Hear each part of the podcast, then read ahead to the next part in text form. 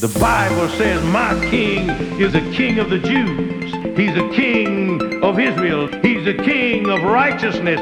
He's the king of the ages. He's the king of heaven. He's the king of glory. He's the king of kings. And he's the Lord of lords. That's my king.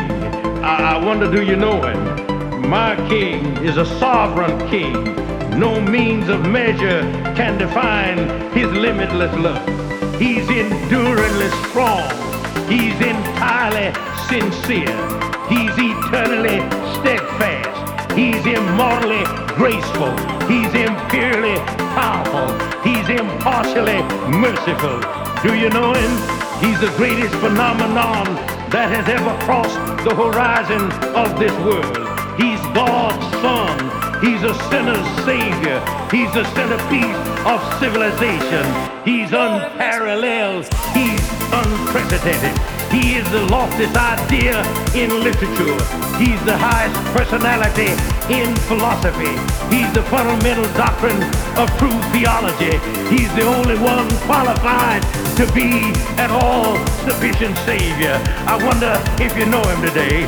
He supplies strength for the weak. He's available for the tempted and the tried. He sympathizes and he saves. He strengthens and sustains. He guards and he guides. He heals the sick. He cleanses the lepers. He forgives sinners. He discharges debtors. He delivers the captive. He defends the feeble. He blesses the young. He serves the unfortunate. He regards the aged. He rewards the diligent and he beautifies the meek. I wonder if you know him. He's the key to knowledge. He's the wellspring of wisdom. He's the doorway of deliverance.